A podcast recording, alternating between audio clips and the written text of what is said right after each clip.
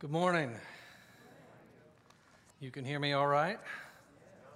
It's good to see so many of you this morning. Please open in your Bibles, if you would, to Matthew chapter 5. Matthew chapter 5.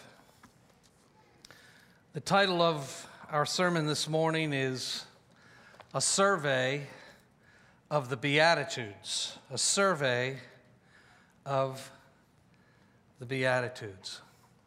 And let's read the first 13 verses, chapter 5 of Matthew's Gospel.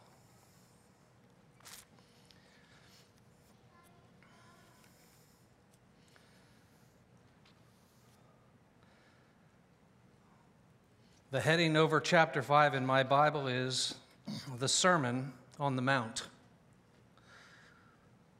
Seeing the crowds, he went up on the mountain. And when he sat down, his disciples came to him. And he opened his mouth and taught them, saying, Blessed are the poor in spirit, for theirs is the kingdom of heaven. Blessed are those who mourn, for they shall be comforted. Blessed are the meek, for they shall inherit the earth. Blessed are those who hunger and thirst for righteousness, for they shall be satisfied. Blessed are the merciful, for they shall receive mercy. Blessed are the pure in heart, for they shall see God. Blessed are the peacemakers, for they shall be called sons of God. Blessed are those who are persecuted for righteousness' sake, for theirs is the kingdom of heaven. Blessed are you when others revile you and persecute you and utter all kinds of evil against you falsely on my account. Rejoice and be glad, for your reward is great in heaven. For so they persecuted the prophets who were before you. You are the salt of the earth. Let me read that again. You are the salt of the earth. But if salt has lost its taste, how shall its saltiness be restored? It is no longer good for anything. It's no longer good for anything except to be thrown out and trampled under people's feet. And then the first sentence in verse 14 You are the light of the world. A survey of the Beatitudes. I have been burdened for at least a decade and a half, a long time, uh, that Christians in our nation have not sufficiently taken to heart the Sermon on the Mount and especially the Beatitudes. So I pray that the Lord would speak to us this morning through the preaching of His Word. The Beatitudes appear at the beginning of the Sermon on the Mount. The Beatitudes, as we've just observed, are a list of those who are blessed, of those who are happy. By looking at the promises in each of the eight Beatitudes, we know that these Beatitudes describe those who are truly Christ's disciples. It's believers who receive the kingdom of heaven. It's believers who will inherit the earth. It is believers who receive mercy. It is believers who are the sons of God and the daughters of God. It's believers who will see God.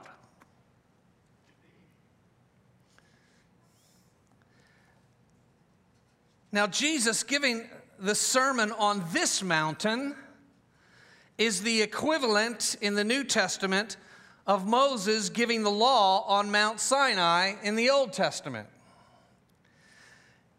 So it couldn't be more important for us to hear what he has to say. In both cases, on Mount Sinai and on this mountain, God gives his people the standards and the norms which would characterize them and distinguish them from all other people on the earth. So, in the law, we find the value system and the ethical standards of people living under divine rule in the Old Covenant age. And here in the Sermon on the Mount, we find the value system and the ethical standards of people living under divine rule in the New Covenant age. And while there is enormous continuity between the mountain from which Jesus spoke and Mount Sinai from which Moses spoke, there are also enormous differences. On this mountain, there are no boundaries or barriers set up at its base to keep people away from God's fearful holiness. It's not as if God is any less holy, but the one who is speaking these words will himself make a way for sinful men to come into his holy presence. Instead, on this mountain, all may come up and be blessed. On this mountain, there's no blazing fire, no deep darkness, no earthquakes at which Moses himself shook with fear. Instead, we hear the voice of one who is gentle and lowly. On this mountain, there's no roar of thunder, no flashes of lightning, but instead we find an invitation to come, to come and find the blessedness of eternal life, to find everlasting contentment, everlasting joy, everlasting happiness in the kingdom of God. Those blessings are for the weak, they are for the poor, they are for the empty, the destitute, and the rejected. They are promised a kingdom where they will enjoy a great and glorious reversal of fortunes. The promised blessings are not given to the exalted, to the highly esteemed, or to the greatly admired in the world. It is not the great and honorable in the world who are blessed in the end. No. Upon them fall the woes in the parallel passage in Luke 16, known as the Sermon on the Plain. They end up not blessed, they end up not happy. The promises here are for those who, by the working of sovereign grace, enter into the kingdom of God, where more grace is poured upon them, effectually producing in the fabric of their very beings the evidences of grace that we see in these eight Beatitudes. From the very moment we respond to his invitation to come, from the very moment we turn from our sin, from the very hour we first believe, God's transforming grace works from within to make us new people whose lives are characterized by these Beatitudes. So, John Stott says the Beatitudes paint a comprehensive portrait of a Christian disciple. That bears repeating. These Beatitudes paint a comprehensive portrait of a Christian disciple. So the Beatitudes are, are a portrait, a picture of those who are, in fact, the salt of the earth. And the Beatitudes are a gauge of that saltiness. The text says if we lose our saltiness, we are no longer good for anything. Spurgeon was fond of saying, You can salt meat, but you can't salt salt.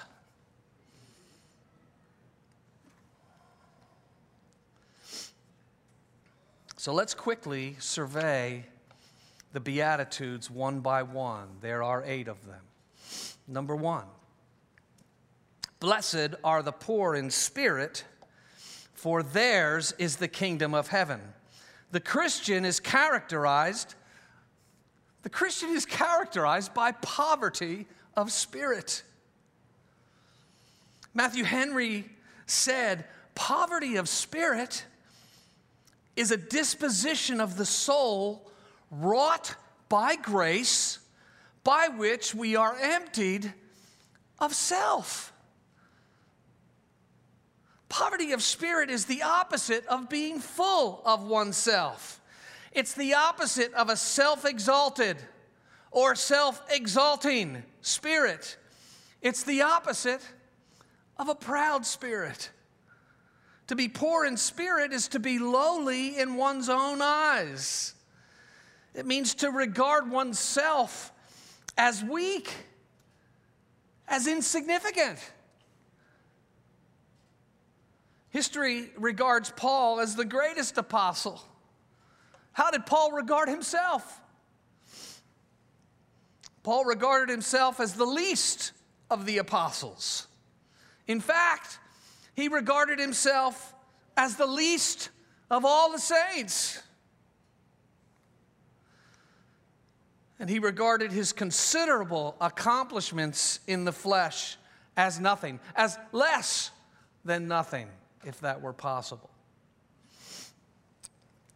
To be poor in spirit is to acknowledge that God alone is great.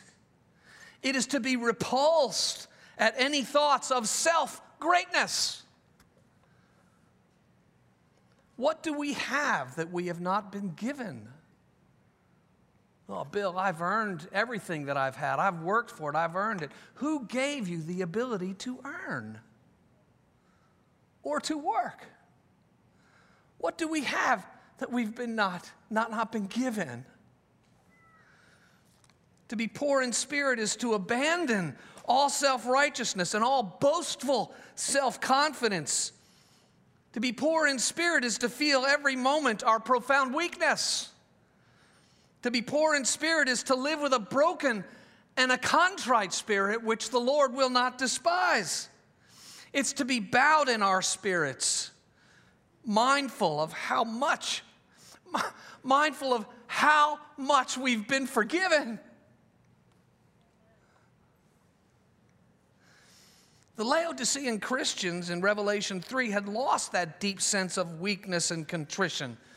Their pride of wealth puffed them up before God and man. They gloried in the greatness of their successes. They felt they had need of nothing. But Christ upbraided them, telling them that despite their accomplishments, despite their wealth, despite how wonderful they may have felt about themselves, they were, in fact, wretched, pitiable, poor, blind, and naked.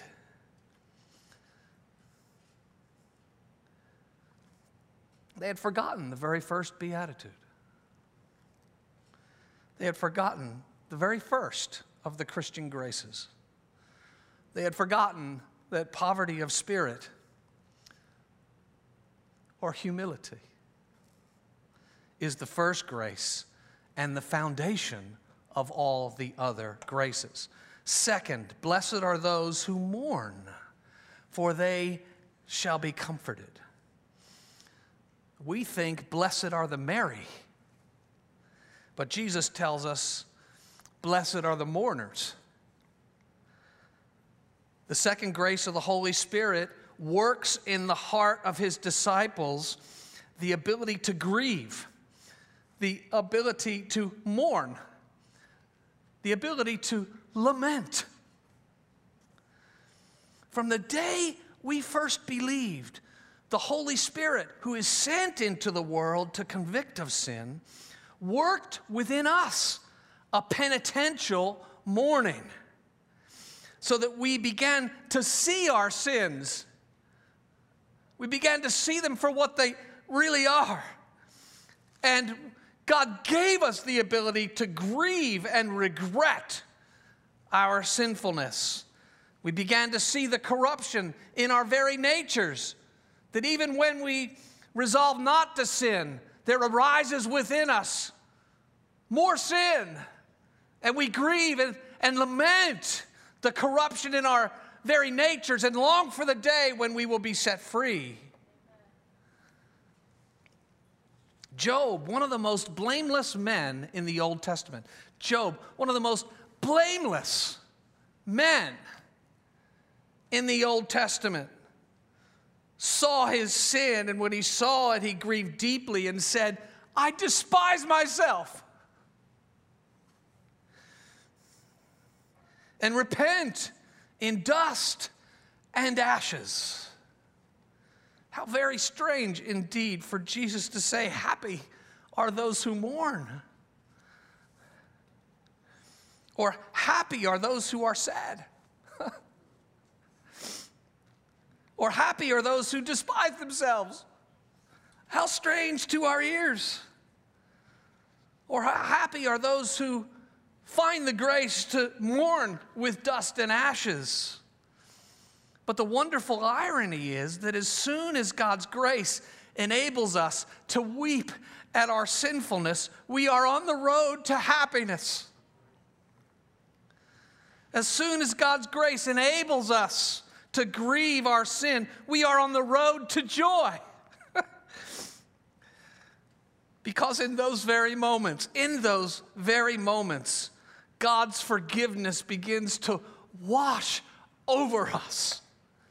And God's comfort begins to flood our souls. And His joy begins to fill us as chains begin to fall away. Hallelujah. Blessed are those who mourn. Third, blessed are the meek.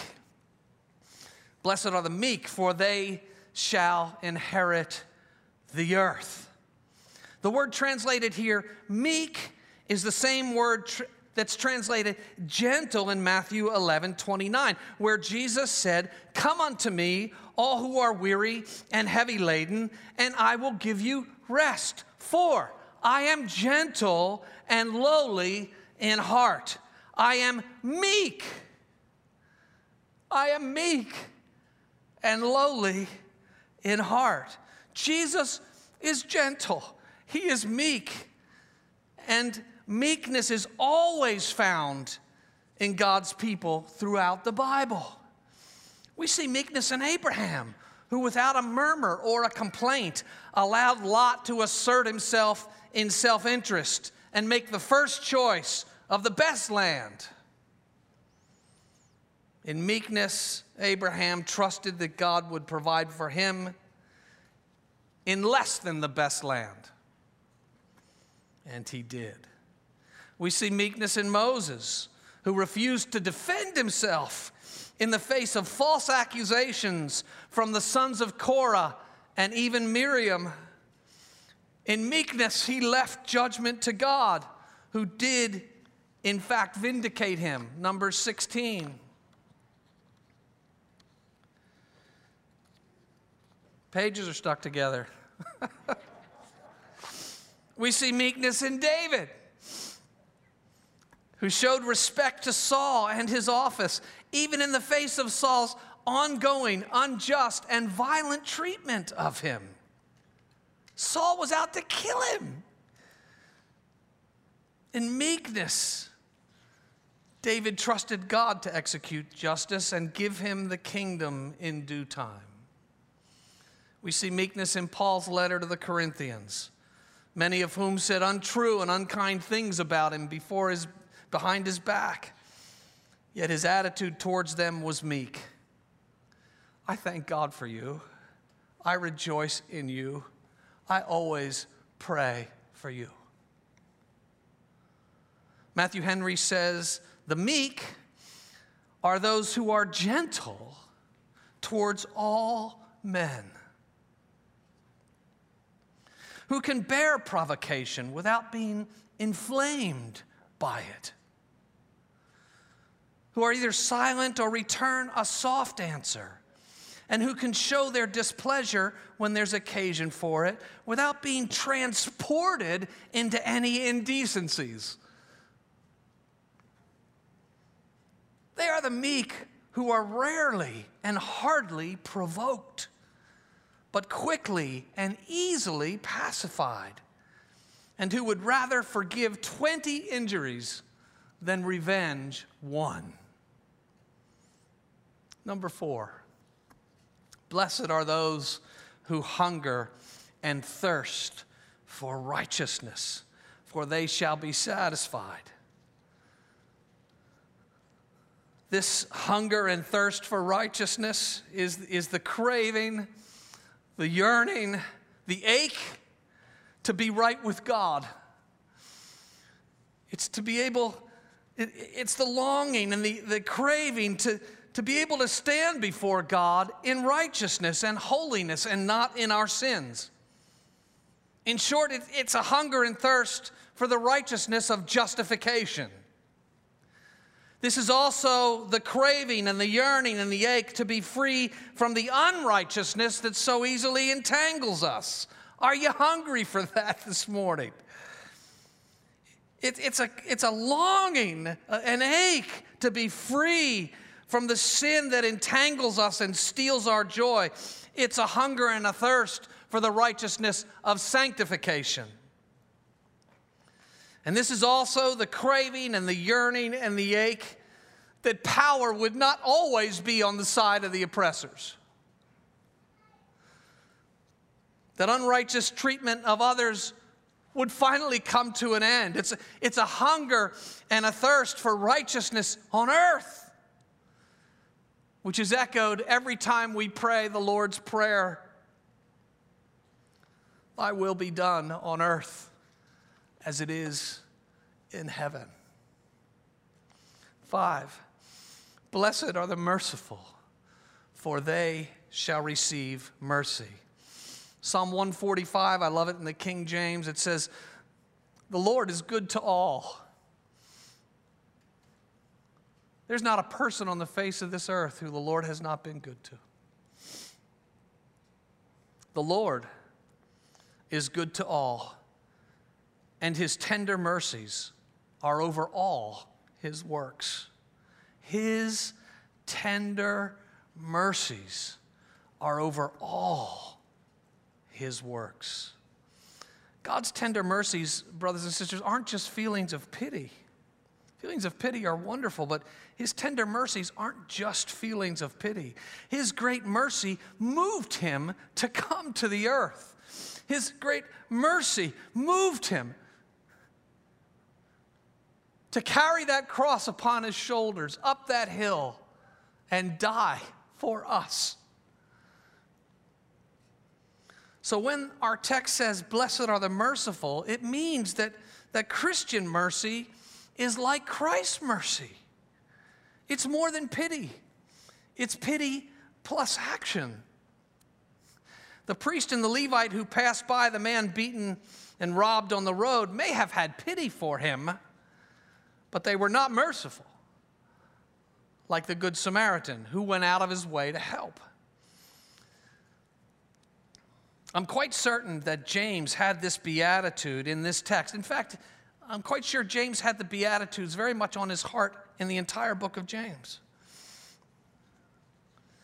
when he said, Religion that is pure and undefiled before God the Father is this to visit orphans and widows in their, in their affliction and to keep oneself unstained from the world. Christians don't just pity widows and orphans, they go to them in their affliction and tend to their needs. So, Christians, Christians are merciful people. Christians show mercy to people who are suffering physically. Christians show mercy to people who are suffering emotionally.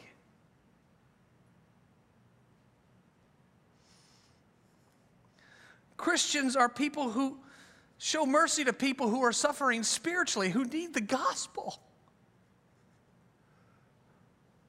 When we share the gospel with them, we are extending mercy in view of their suffering. And Christians even show mercy to people who offend them and people who sin against them. Why? Because we offended God. Because we sinned against God. And He showed us mercy. If tender mercies are over all his works. May tender mercies be over all of ours. Six, blessed are the pure in heart, for they shall see God. So, undefiled religion is to show mercy, and undefiled religion is to keep oneself unstained by the world. That is to keep oneself pure in heart. The Pharisees were concerned about being pure in the sight of men. The essence of what this verse teaches us is that we are blessed and happy when we are pure in those places that God alone sees. Unlike the Pharisees, Christians work to maintain a heart purity because we know that we know that God sees our hearts. We, we know that He looks upon our hearts. And though we may be able to fool others like the Pharisees did, God will not be fooled. When we love some sin, when we cherish some iniquity in our heart, it does affect our relationship with Him. Psalm 66 If I had cherished iniquity in my heart, the Lord would not have listened. 1 John 3 21 If our heart does not condemn us, we have confidence before God. Our relationship with Him flows. We're full of faith and confidence if our heart is not condemning us. But if our hearts do condemn us, things don't return to normal until we flee to gospel grace and walk again in purity before Him. Seven, blessed are the peacemakers, for they shall be called sons of God. Again, I think James has the Beatitudes in view when he says, Wisdom from above is first of all pure, that's what we've just spoken of, then peaceable, then gentle, open to reason, full of mercy. How many Beatitudes are in that verse? We see purity, we see gentleness, which is meekness. We see humility, being open to reason. We see mercy, and we see a peaceable spirit. Brothers and sisters, Christians are peaceable people. We are peaceable people. We are not looking for a fight.